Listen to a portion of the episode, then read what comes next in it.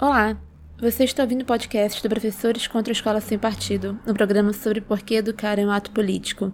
Aqui quem fala é a Renata e hoje você vai entender como o STF desmontou as bases da Escola Sem Partido nas últimas decisões que derrubaram as leis municipais antigênero em Novo Gama, em Goiás, e Foz do Iguaçu, no Paraná. É, fala um pouco sobre Paulo Freire. Toda, toda, eu não sou educador, eu, eu, o que eu vejo é o seguinte, Paulo Freire não conhecia direito constitucional, ele era o pedagogo do PT, ele usou a, a, toda a pedagogia progressista para promover os interesses do partido, que era o partido A pedagogia dele. dele é anterior ao PT. Ele era filiado ao PT, sim, mas ele, ele pegou, ele pegou, ele colocou toda a sua, todo o seu cabedal científico a serviço de uma bandeira política e partidária. Esse que você acabou de ouvir bem alterado é o advogado Miguel Najib, famoso por ter criado o movimento Escola Sem Partido. Ele também é procurador do estado de São Paulo, atuando em Brasília, o que fez com que ele sempre tivesse acesso a locais importantes de decisão. Em 2004, um ano depois do Partido dos Trabalhadores chegar ao poder executivo, ele criou o movimento Escola Sem Partido, afirmando que os estudantes brasileiros eram sistematicamente doutrinados política e ideologicamente. Ao longo do tempo, foi se formando entre liberais e conservadores no Brasil uma estratégia política focada na construção de inimigos. Isso é claro para a gente hoje, mas naquela época talvez não tanto. O Escola Sem Partido contribuiu trazendo os professores para ocuparem os lugares de inimigos, e com o tempo mais gente foi entrando na estratégia de antagonizar com o campo da educação. Um exemplo disso é que no final dos anos 2000, Ali Camel, aquele cara lá do alto escalão do jornalismo da Globo, acusou uma coleção de livros didáticos de fazer doutrinação de esquerda. Pouco antes disso, esse mesmo Ali Campbell estava engajado em combater as cotas raciais e publicou em 2006 um livro que literalmente se chama Não Somos Racistas. Nessa mesma época, em 2008, a revista Veja fez uma reportagem de capa culpando os professores pelo que ela identificava ser o fracasso da educação no Brasil.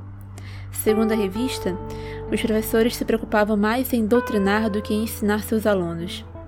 Isso porque na pesquisa encomendada por ela, a maioria de professores, quando solicitados a escolher somente uma resposta entre ensinar a matéria, formar para o trabalho ou formar cidadãos, a maioria escolheu formar cidadãos.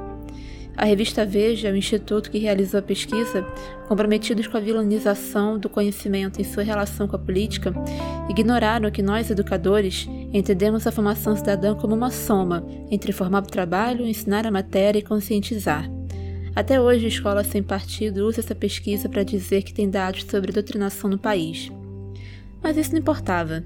O que se buscava já naquele momento era difundir a crença de que o PT chegou e se manteve no poder graças a uma lavagem cerebral de larga escala. E muitos jornalistas, políticos, padres, pastores e grupos variados ainda fariam parte dessa ofensiva. Não podemos nos submeter ao escárnio da sociedade. Esse kit para 6 mil escolas, para crianças de 7 a 12 anos, ser distribuído o ano que vem em todas as escolas públicas do Brasil. Isso é uma vergonha. Comissão de Direitos Humanos, não. Comissão.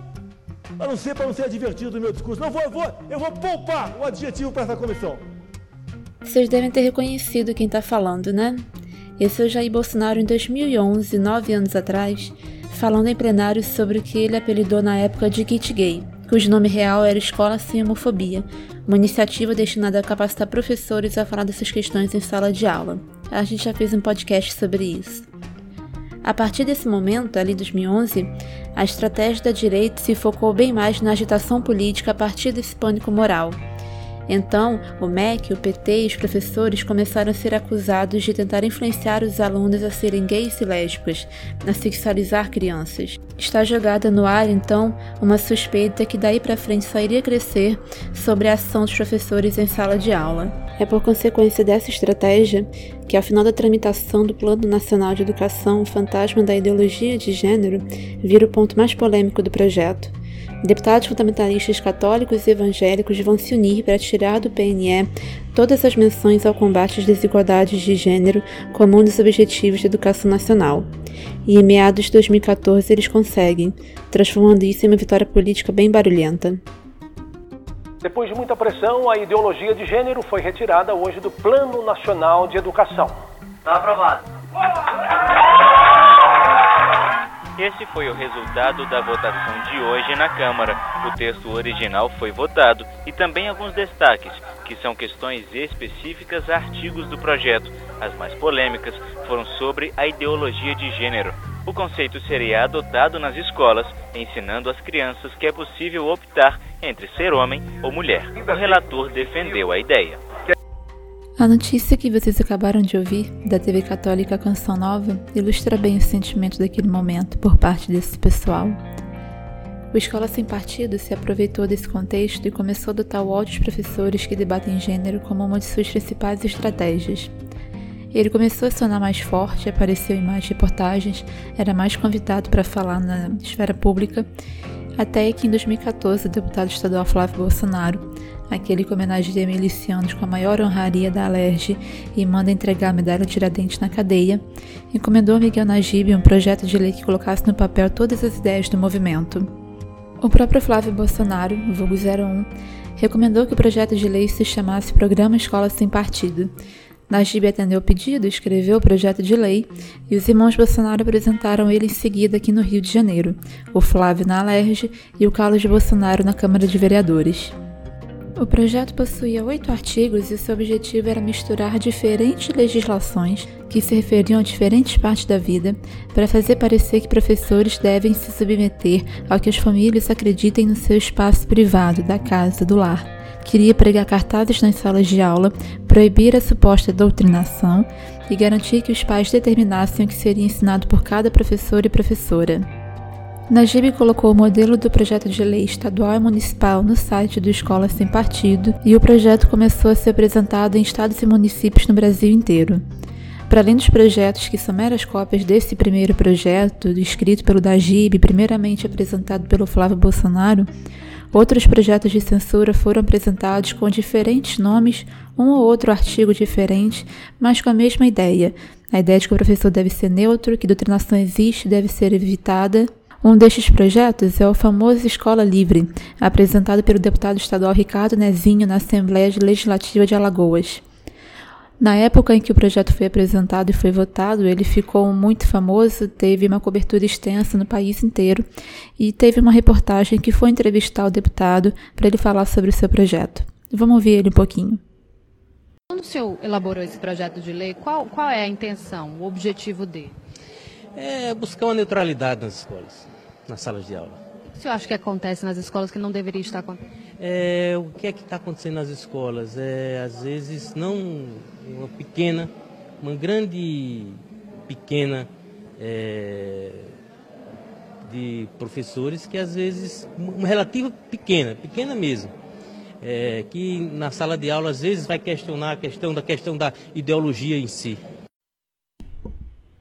Aparentemente, não é necessária muita eloquência para aprovar um projeto de escola sem partido, já que esse foi o primeiro e até hoje o único projeto de lei de censuras docentes aprovado em nível estadual.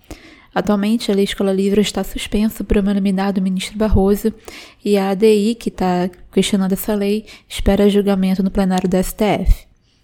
E bom, qual que é o fio da meada nessa história toda que a gente está contando aqui, que a gente está resumindo aqui? A gente quer mostrar como que nas duas últimas décadas os professores e professoras se tornaram o grande inimigo a ser combatido, porque o essencial da política passou a ser a defesa de um tipo ideal de família em perigo, porque seus hábitos estavam e supostamente estão sendo destruídos. Como para defender a família vale tudo, as bases dos projetos de lei do Escola Sem Partido eram: o professor não tem liberdade de expressão em sala de aula porque, como Najib disse várias vezes, se o professor tivesse liberdade de expressão, ele poderia falar de futebol, novela, qualquer coisa, ao invés de falar do conteúdo em sala de aula. O professor também não deveria contradizer o que alunos e alunas ouvem das suas famílias. O professor e a professora também devem buscar uma neutralidade que nem a Lei de Diretrizes e Bases da Educação defende. Como escola sem partido e o medo de ideologia de gênero se alimentam mutuamente, esses foram também as bases dos projetos de lei que surgiram no país após a aprovação do Plano Nacional de Educação. Mas o que me traz aqui, senhor presidente, é exatamente mais um golpe que está sendo dado no Brasil, ferindo decisão, votos que foram dados aqui no plenário desta casa, como também aprovado no Senado, que foi exatamente no Plano de, eh, Nacional de Educação, a questão da ideologia de gênero. Quero deixar bem claro aqui que não vou aqui atacar ou agredir a pessoa do homossexual. Respeitamos a todas as pessoas. Mas o que acontece é que a própria Secretaria de Educação, através do CONAI, resolveu agora dar um outro golpe, que é exatamente tentar através da meta obrigatória da inclusão, da identidade de gênero, lá nos municípios. Isso é o cúmulo absurdo. Aquilo que foi votado aqui, agora estão tentando por outro caminho para introduzir no plano de educação exatamente a ideologia de gênero. Bom. Depois da votação do Plano Nacional de Educação, cada estado e município do país tinha que votar o seu plano. Isso gerou uma onda de mobilizações que começaram a liberar a violência da extrema-direita nesse assunto. Essa necessidade de cada estado e município discutir o seu próprio plano acabou gerando uma onda em série de mobilizações locais que foram utilizadas por vereadores e deputados como oportunidades políticas para lucrar em cima disso. Daí, existem planos municipais de educação e estaduais que possuem proibição explícita da ideologia de gênero no ensino, e aconteceu também de leis ordinárias de censura do termo gênero puro e simples serem criadas e aprovadas, como a de Novo Gama e de Foz do Iguaçu. E são essas as leis que a STF está derrubando nesse momento. Olhando aqui para o caso né, do, do, do combate à censura nas escolas, nós temos três tipos de situações. Nós temos três ações diretas de inconstitucionalidade contra a lei estadual de Alagoas, que é a única lei estadual aprovada, né, copiando o modelo do Escola Sem Partido. Tem três ações diretas de inconstitucionalidade. Numa dessas ações, a primeira delas, propostas pela CONTE, houve a, a suspensão liminar pelo ministro Barroso e elas aguardam julgamento final temos 11 ADPFs contra leis municipais e temos uma ADPF geral, que não se coloca contra uma lei específica, mas que a Procuradoria-Geral da República argumenta que há uma violação massiva do preceito fundamental de liberdade acadêmica, de pluralismo, de concepções pedagógicas é, e de proibição da censura nas escolas, em que pede que o Supremo declare que viola preceito, esses preceitos fundamentais qualquer legislação já aprovada ou que venha a ser aprovada no futuro é, que venha a limitar a liberdade, o pluralismo ou a censurar o trabalho dos professores e dos estudantes nas escolas. A DPF significa arguição de descumprimento de preceito fundamental. É uma forma de acionar o Poder Judiciário quando um preceito fundamental da Constituição está sendo violado. O professor Salomão Ximenes, que vocês acabaram de ouvir, explica quando a DPF se aplica, e aqui a gente começa a entender a real dimensão dessas decisões recentes do Superior Tribunal Federal. A gente já vai pedindo licença porque vai ter bastante juridiquês nesse programa, mas realmente é importante. A diferença da ADPF é, é, o seguinte, é que a ADPF, ela, é, pela Constituição e pela lei que, que regulamenta a ADPF, ela não precisa necessariamente é, atacar uma lei inconstitucional federal ou estadual, né, como é o caso, por exemplo, é, da lei inconstitucional de Alagoas, é, a 5537. Nesse caso, ela é uma, essa lei de Alagoas, ela foi atacada por uma ADI, né, uma ação direta de inconstitucionalidade. A DPF ela pode se dar em dois casos, resumindo.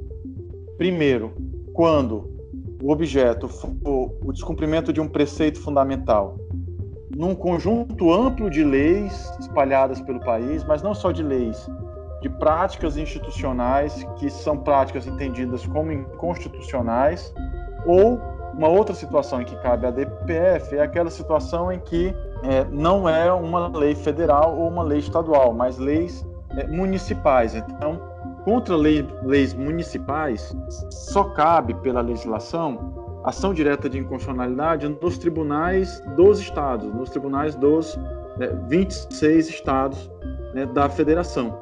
É, agora, cabe a DPF contra lei municipal quando for insuficiente o questionamento dessas leis é, nos estados, pelo princípio chamado princípio da subsidiariedade.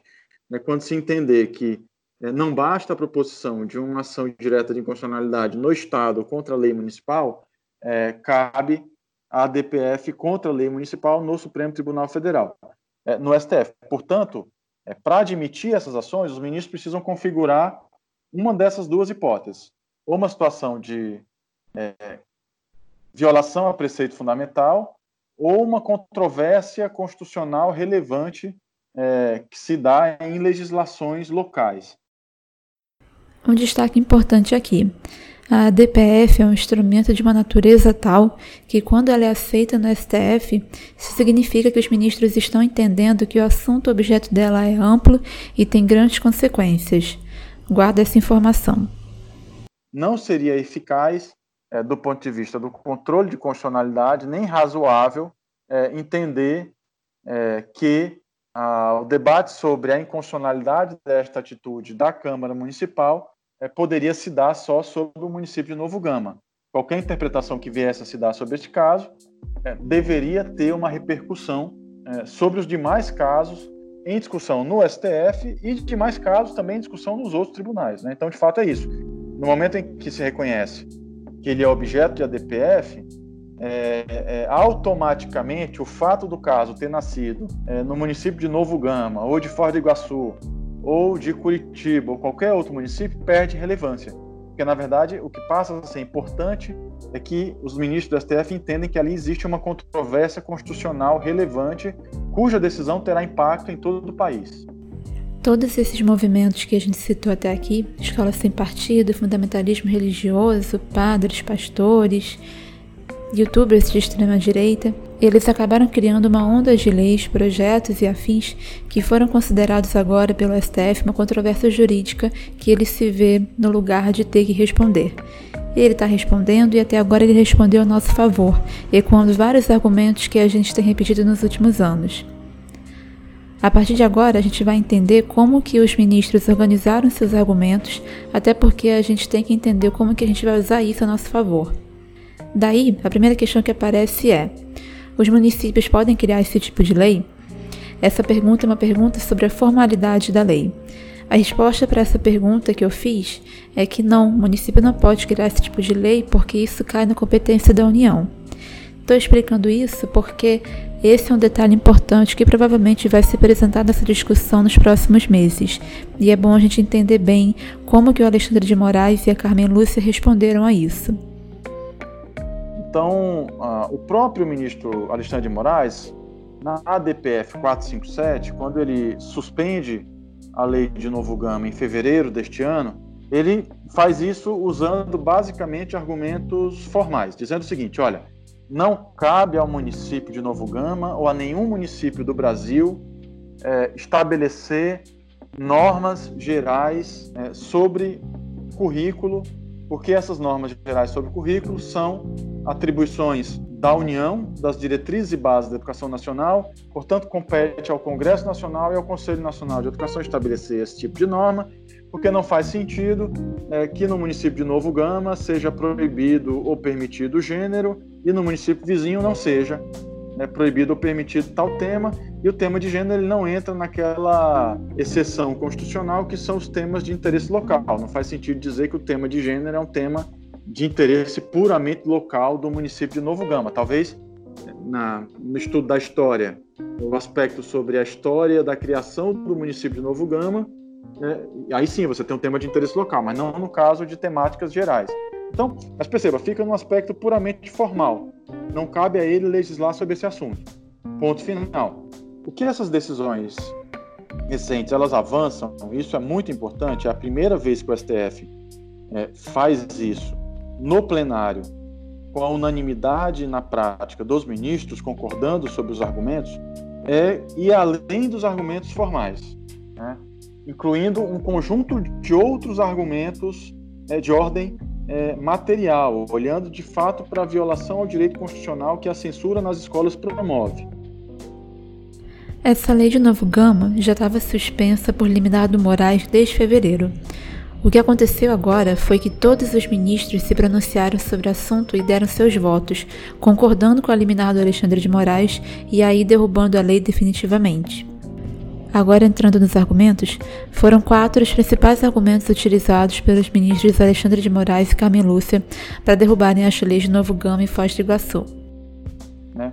Primeiro, assim, que é um argumento que a gente já tem utilizado bastante que o direito à educação ele é composto não só por obrigações de atuação positiva, ou seja, construção de escolas, garantia de matrículas, pagamento de professores, né, garantia de condições de qualidade, mas o direito à educação ele é composto também pelas liberdades educacionais e pelo pluralismo de concepções que deve existir eh, nas instituições de ensino. Então, as decisões vão dizer que qualquer tentativa de censura prévia à atuação dos docentes ou dos estudantes viola esses princípios constitucionais que são refletidos é, na LDB.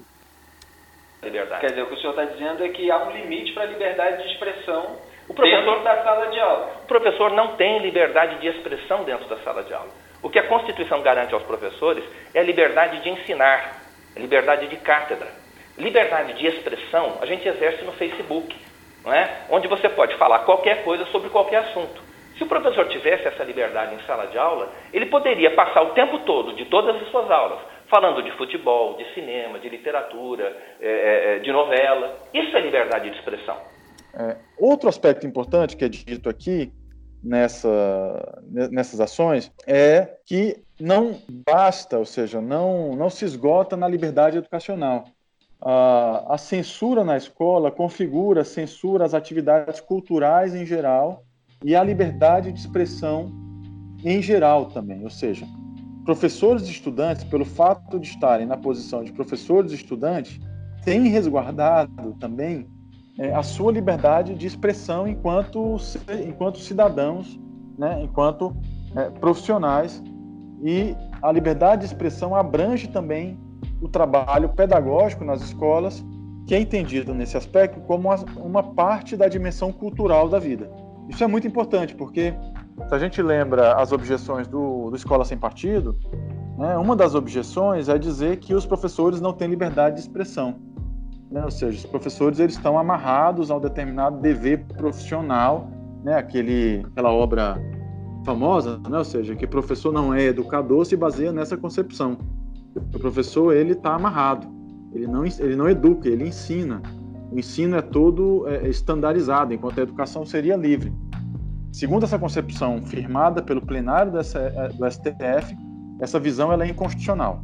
Essa visão ela é censora, ela limita é, o direito à liberdade de expressão e ela promove censura na escola. E nesse aspecto, as de, ambas as decisões, tanto a do relatada pelo ministro Alexandre de Moraes como pela Carmen Lúcia, vão falar em proibição da censura, ou seja, vão falar em termos de censura, que o que está acontecendo nas escolas é uma censura indevida. Isso é importante também.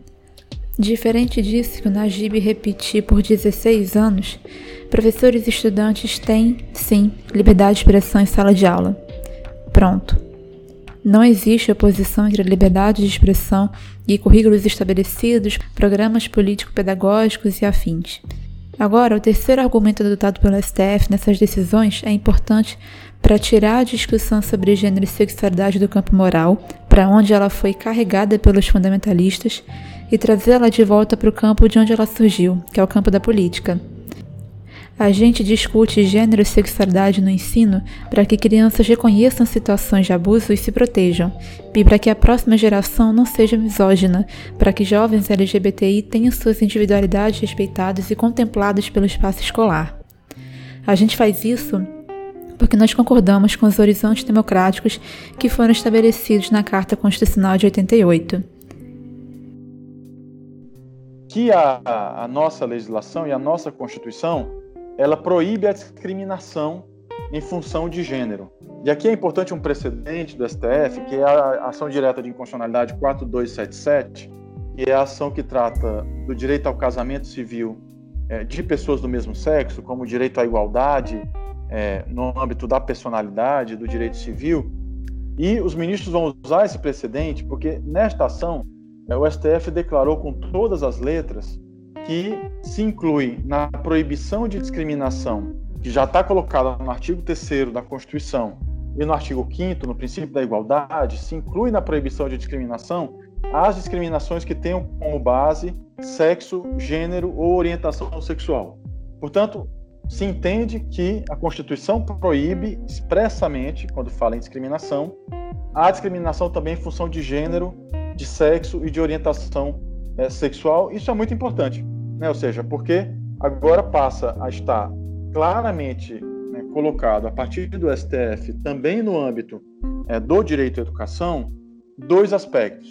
O primeiro aspecto é que, quando o Plano Nacional de Educação, por exemplo, fala no seu artigo 2, inciso 3, que é dever do sistema educacional a superação das desigualdades educacionais, com ênfase na promoção da cidadania e na erradicação de todas as formas de discriminação, o PNE está dizendo, portanto, que é dever também erradicar toda forma de discriminação em função do sexo, do gênero e da orientação sexual. Então, este é um entendimento que é construído é, no STF, no plenário do STF, sem nenhuma discordância. Isso é importante que se diga. Nenhum dos 11 ministros que votaram nestes dois casos manifestaram qualquer discordância quanto a este aspecto. Portanto, é, nesse sentido, além de ser proibido a discriminação, tanto é, a ação julgada pelo ministro Alexandre de Moraes quanto a ação é, relatada, no caso, pela ministra Carmen Lúcia, é, vão falar que não só é proibido, como é dever do Estado e das escolas e dos educadores incluírem essa temática da discriminação sexual de gênero e de orientação sexual é, nos currículos como forma de cumprir a Constituição e como forma de cumprir o Plano Nacional de Educação. Só para finalizar, acho que tem um outro aspecto que é muito importante, né? A ministra Carmen Lúcia fala que, por exemplo, é, a questão da discriminação por orientação sexual e de gênero é compreender esses aspectos é uma parte indispensável do direito é, ao conhecimento das crianças e dos adolescentes. Um outro aspecto importante que ela trata é que isso tem a ver com o Estatuto da Criança e do Adolescente, com, com o dever de proteção integral à criança e ao adolescente, na medida em que conhecer tais aspectos é, torna crianças e adolescentes mais fortalecidas, né? ou seja, tem o seu direito fortalecido no combate a abusos que possam acontecer na comunidade e, próprio, e propriamente no ambiente familiar. A questão é saber se o professor pode usurpar na sala de aula a autoridade moral dos pais sobre os filhos. É um problema de legalidade, Mônica. Antes de ser um problema de conveniência e oportunidade, saber se é possível o professor dar conta de, de, de ensinar o essencial para os seus alunos, antes disso é preciso saber se ele pode tratar desses assuntos, porque ele certamente estará usurpando a autoridade moral dos pais sobre os seus filhos. Depois que o STF derrubou a lei de Novo Gama, o ocupante da presidência disse que enviar um projeto de lei ao Congresso para proibir gênero nas escolas. Esse ocupante é o mesmo que ouvimos alguns minutos atrás fazer do que aquele discurso no plenário sobre escolas sem homofobia.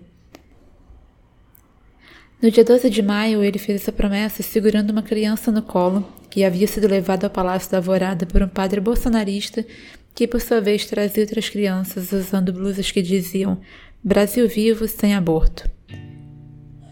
A pergunta que a gente tem que fazer agora é: existe chance real de uma lei dessa ser promulgada? Bem, dentro do que impõe a Constituição, não. E aí não atou Bolsonaro essa semana, ele aponta para o STF e diz que o culpado é o STF ele vai apresentar um projeto de lei no Congresso sobre o assunto, porque isso daria esta brecha. Né? Ou seja, uma vez que fosse aprovado pelo Congresso ou pelo Conselho Nacional de Educação, no âmbito da União Federal, não caberia mais questionamento quanto à inconstitucionalidade, ponto final.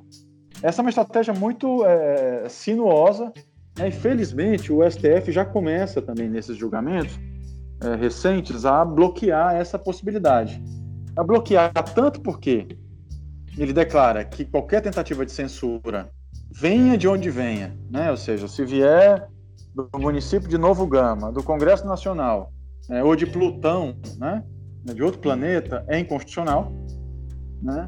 Então, o argumento formal sobre quem produziu a norma, da incompetência de quem produziu a norma, perde relevância nesse caso.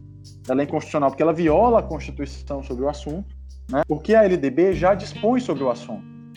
E quando a LDB dispõe sobre esse tema, a LDB vai dizer o seguinte: cabe ao Estado assegurar a liberdade dos professores, cabe ao Estado assegurar a liberdade dos alunos, cabe ao Estado assegurar o pluralismo. O pluralismo é parte do direito à educação e da qualidade da educação. Portanto, isso já está legislado. Qualquer lei federal que venha a tentar alterar isso vai violar não só o que a LDB já estabeleceu, como vai violar reflexamente a Constituição Federal, na medida em que esses princípios da, da LDB são princípios que estão ancorados na Constituição. Portanto, é, formalmente, não é possível legislar sobre esse tema com o propósito de estabelecer censura. Essas decisões do STF, do plenário do STF, por unanimidade, elas são é, marcos históricos na defesa do direito à educação no Brasil e elas precisam ser disseminadas né, aos quatro cantos do país. É importante que todos os professores e professoras, estudantes, escolas, secretarias de educação tomem conhecimento né, dessas decisões e, e, a gente pede até que as pessoas que estão ouvindo né, esse, esse programa, enfim, possam fazer esse trabalho de disseminação. Porque, é, é, pela primeira vez, o STF decide de forma é, definitiva a questão da inconstitucionalidade da censura e da limitação da liberdade acadêmica nas escolas é, brasileiras. E aqui é importante trazer um pouquinho do, do juridiquês, né? ou seja, o que é que significa? Porque alguém poderia perguntar, é, mas são decisões sobre leis municipais, né? ou seja, a lei do município de Novo Gama, é, em Goiás, e a lei do município de Foz do Iguaçu. Uh, eu sou aqui do município de São Paulo, do município do Rio de Janeiro. O que é que isso me afeta? Né? Aqui a lei do Rio sequer foi aprovada ou continua vigente. Afeta e afeta muito. É isso que eu queria dizer. Né? Ou seja, porque há um entendimento a partir da Constituição. Né? A Constituição diz o seguinte: as decisões tomadas nesse tipo de ação, na ADI ou na ADPF, elas as decisões, as decisões, tomadas no plenário pelo conjunto dos ministros, é importante que se diga, isso é diferente, por exemplo, da decisão de Alagoas, que é uma decisão monocrática de um único ministro, o Barroso, que a gente aguarda ainda o julgamento no plenário, mas quando elas são tomadas no plenário pelo conjunto dos ministros, configurando decisão definitiva de mérito no STF, esse tipo de decisão tem eficácia contra todos e efeito vinculante no judiciário e na administração. Eu vou explicar o que é isso. O que, significa eficácia contra todos? Isso mesmo, significa eficácia contra todos, vale para todo mundo. Todo mundo no país é obrigado a cumprir a decisão tomada pelo STF nessas condições. Efeito vinculante no judiciário e na administração. Significa que todos os juízes do país que estejam lidando ou que venham a lidar com controvérsias semelhantes têm que adotar nos seus julgamentos a interpretação é, produzida e consolidada no STF, sob pena de terem os seus julgamentos né, rapidamente invalidados por recursos que vão, né, ou seja, subir para o STF e o STF vai é, aplicar o entendimento já consolidado. Ah, e sobre a administração também, isso é importante, ou seja, não vincula só os juízes, vincula também secretários de educação, diretores de escola, professores, tanto vincula na negativa, ou seja, proíbe atitudes de censura nessas escolas, como na positiva, na hora que os ministros dizem que é obrigatório tratar tema, da temática de enfrentamento à discriminação com base em sexualidade, gênero e orientação sexual, isso vincula também, passa a ser obrigatório. O profissional da educação tem que lidar com este tema. Né? Evidentemente que lida do ponto de vista do planejamento curricular, que é feito na escola, né? do, da, do ponto de vista profissional, né? mas é obrigado a que essa temática seja tratada é, nas escolas. E aí, é, isso significa, portanto, que estas decisões elas têm efeito é, para além dos municípios que tiveram as suas leis julgadas inconstitucionais. A gente vai falar aqui né, no que se chama de é, eficácia transcendente. Né, transcendente no sentido de que vai além do limite daqueles dois municípios que tiveram as leis julgadas como inconstitucionais.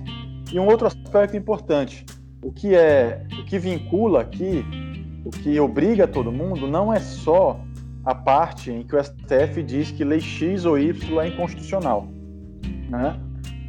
O que vincula aqui, isso é entendimento comum no STF fora do STF, é o que se chama de fundamentos determinantes da decisão. Então, todos aqueles fundamentos técnico-jurídicos os argumentos que foram usados é, pelos ministros e que foram escritos no acórdão como justificativa para entender que a censura é inconstitucional, eles vinculam também. Eles têm que ser seguidos por todos. Então, quando o STF, por exemplo, diz que ah, no âmbito de proteção da proibição à censura e da liberdade de expressão está a liberdade dos docentes e dos estudantes, isso vincula a interpretação, deve vincular a interpretação da legislação e das práticas em todo o país. Agora, nós professores, ainda mais do que antes, temos que adotar uma postura ofensiva. Muita, muita gente gostava de dispensar o título de censura, mordaça, etc., que sindicatos e movimentos de professores davam e dão à escola sem partido como puras palavras de ordem de militantes disfarçados de professores. Agora, essas pessoas e muitas outras têm que perceber que nas duas últimas décadas a discussão sobre educação no país foi assaltada por um vocabulário que não é o nosso que não trata dos nossos problemas e que roubou de nós o espaço que questões muito mais concretas deveriam ter tido. Financiamento da educação, melhoria da infraestrutura da educação pública no país, valorização dos profissionais da educação, expansão das redes públicas, concursos para professores, bolsas de iniciação científica, programas de incentivo à ciência, etc.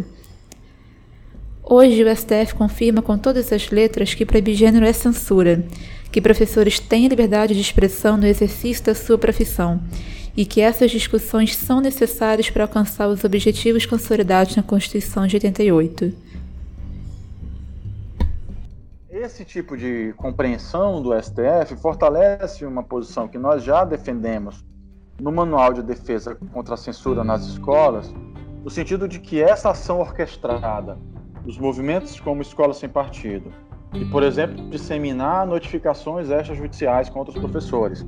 Isso mais do que inconstitucional e ilegal, isso é, isso beira a, ao crime, ou seja, são ações de constrangimento ilegal, né, de, de, de perseguição aos professores. E com esse julgamento da STF em mãos, os professores passam a ter a possibilidade, inclusive, é, de mais firmemente defenderem os seus direitos né, contra esses movimentos persecutórios, né, inclusive, eventualmente, é, encaminhando as denúncias contra quem pretenda é, perseguir né, pelo trabalho pedagógico. Então, isso é muito importante também porque o judiciário passa a ter isso como parâmetro na análise desses casos. Em todo o judiciário, seja do ponto de vista de denúncias que eventualmente são feitas contra os professores, de denúncias que os professores façam contra tentativas de perseguição, de questionamentos da inconstitucionalidade de leis municipais ou estaduais no STF ou nos tribunais locais. Não é verdade? E há uma infinidade de pessoas que são mal preparadas e que cujos valores eu nem entro no mérito se são bons ou ruins, mas não coincidem com os valores da família. E a família tem direito por lei a dar a seus filhos a educação moral que esteja de acordo com as suas próprias convicções. Eu quero dizer o seguinte aos pais que estão me ouvindo aqui: se sentirem que os seus, os seus filhos estão recebendo orientação moral que conflite com a orientação moral que você, pai, dá, dá na sua casa, pode processar esse professor. Em resumo, a partir de agora a gente tem mais uma arma para colocar fim a processos de perseguição e intimidação de professores. Falas como essa que a gente ouviu agora do Miguel Najib, que foi feita no programa Entre aspas da Globo News em 2015 durante a votação dos planos municipais de educação, são agora oficialmente enquadradas como incentivo de violação à Constituição e ao nosso direito garantido de liberdade de expressão no exercício do nosso ofício. E mais do que isso, finalizando esse aspecto, um outro ponto que é importante. A partir desse julgamento, o meu entendimento é que nenhum procedimento administrativo disciplinar pode ser aberto no Brasil contra professores pelo exercício da atividade docente no tratamento é, protegido pela liberdade acadêmica e pelo pluralismo é, das temáticas de gênero, orientação sexual é, nas escolas. Né? Ou seja, ninguém poderá ter o seu trabalho pedagógico cerceado ou censurado formalmente em função é, de argumentos sobre a proibição do tratamento de temáticas que o STF que diz que, na verdade, não só são direitos dos docentes e dos alunos, como são obrigações do docente.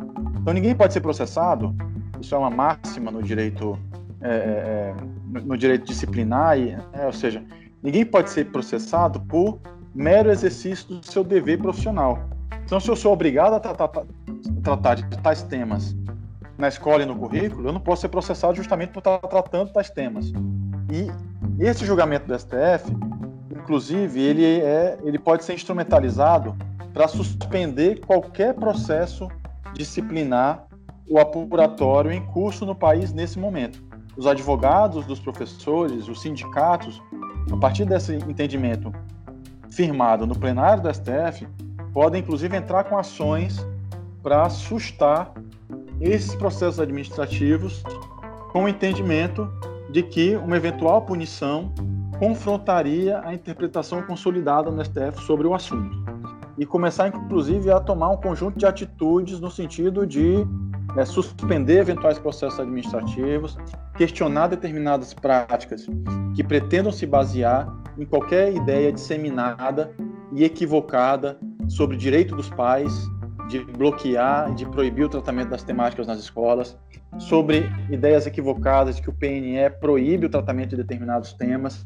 Enfim, temos um conjunto de instrumentos agora, a partir dessas decisões, é, que nos permitem é, avançar de uma posição que até então tem sido, é, é digamos, defensiva, no sentido de que os professores têm sido, as professoras têm sido atacadas né, no seu fazer pedagógico, para uma posição né, no sentido de é, é ofensiva no sentido de afirmar a necessidade de tratar essas temáticas nas escolas. E aí encerro dizendo que nós estamos vendo nesse momento é, da pandemia, né, em que a, a, a, população tem sido orientada a, a se recolher, né, a, ficar em casa, né, o crescimento abissal dos casos de violência sexual e de gênero no ambiente doméstico.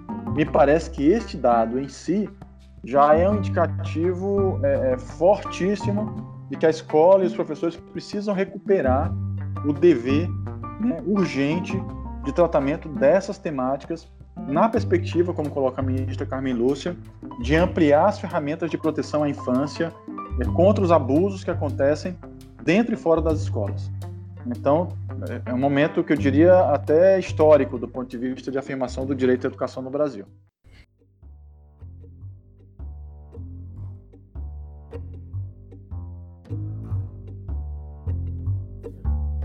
Esse foi mais um podcast do Professores contra a Escola Sem Partido, dessa vez falando sobre as decisões recentes da STF nas leis antigênero de Novo Gama e Foz do Iguaçu. Hoje, dia 22 de maio, se você estiver ouvindo hoje, começa no STF o julgamento de mais uma DPF, a 467, que trata de uma lei antigênero em Patinga, Minas Gerais, que é um daqueles casos onde o Plano Municipal de Educação teve incorporado uma proibição a falar de gênero lá em 2015. Até o dia 29 de maio, o STF deve finalizar o julgamento dessa ação e até lá a gente vai ter o resultado. E vamos divulgar nas nossas redes, então segue a gente lá e fica de olho. Como vocês perceberam, a gente está mudando o formato do programa e por isso a gente quer muito saber o que você está achando. Então manda uma mensagem pra gente. Vocês podem falar com a gente pelo e-mail professorescontraoesp.gmail.com curtir a nossa página no Facebook Professores contra a Escola Sem Partido no Instagram, o nosso usuário é Profs contra o ESP e no Twitter, Profs contra o ESP. Nós somos um coletivo de professores e pesquisadores sobre política educacional. A gente produz material de reflexão e de síntese sobre educação e política, defendendo o direito à educação. Se você curte nosso trabalho e apoia as mesmas pautas que a gente, considere contribuir para nossa benfeitoria. Você pode contribuir com 10 reais ou mais por mês. O roteiro desse programa foi feito por mim, Renata, e pela Fernanda Moura. Nosso convidado foi o professor Salomão Ximenes, da Federal do ABC. A edição do programa foi feita por mim e pelo Pedro Machado, que também fez a capa desse programa. A gente volta no mês que vem com mais um episódio.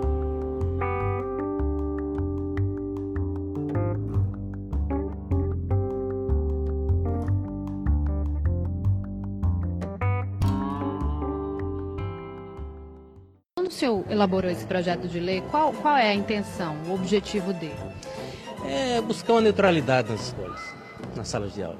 O senhor acha que acontece nas escolas que não deveria estar acontecendo? É, o que é que está acontecendo nas escolas? É, às vezes, não uma pequena. É, é, é, que pequena, uma grande, às vezes, não pequena, pequena mesmo, ideologia em si. Uma grande, pequena. É, de professores que às vezes, uma relativa pequena, pequena mesmo, é, que na sala de aula às vezes vai questionar a questão da questão da ideologia em si.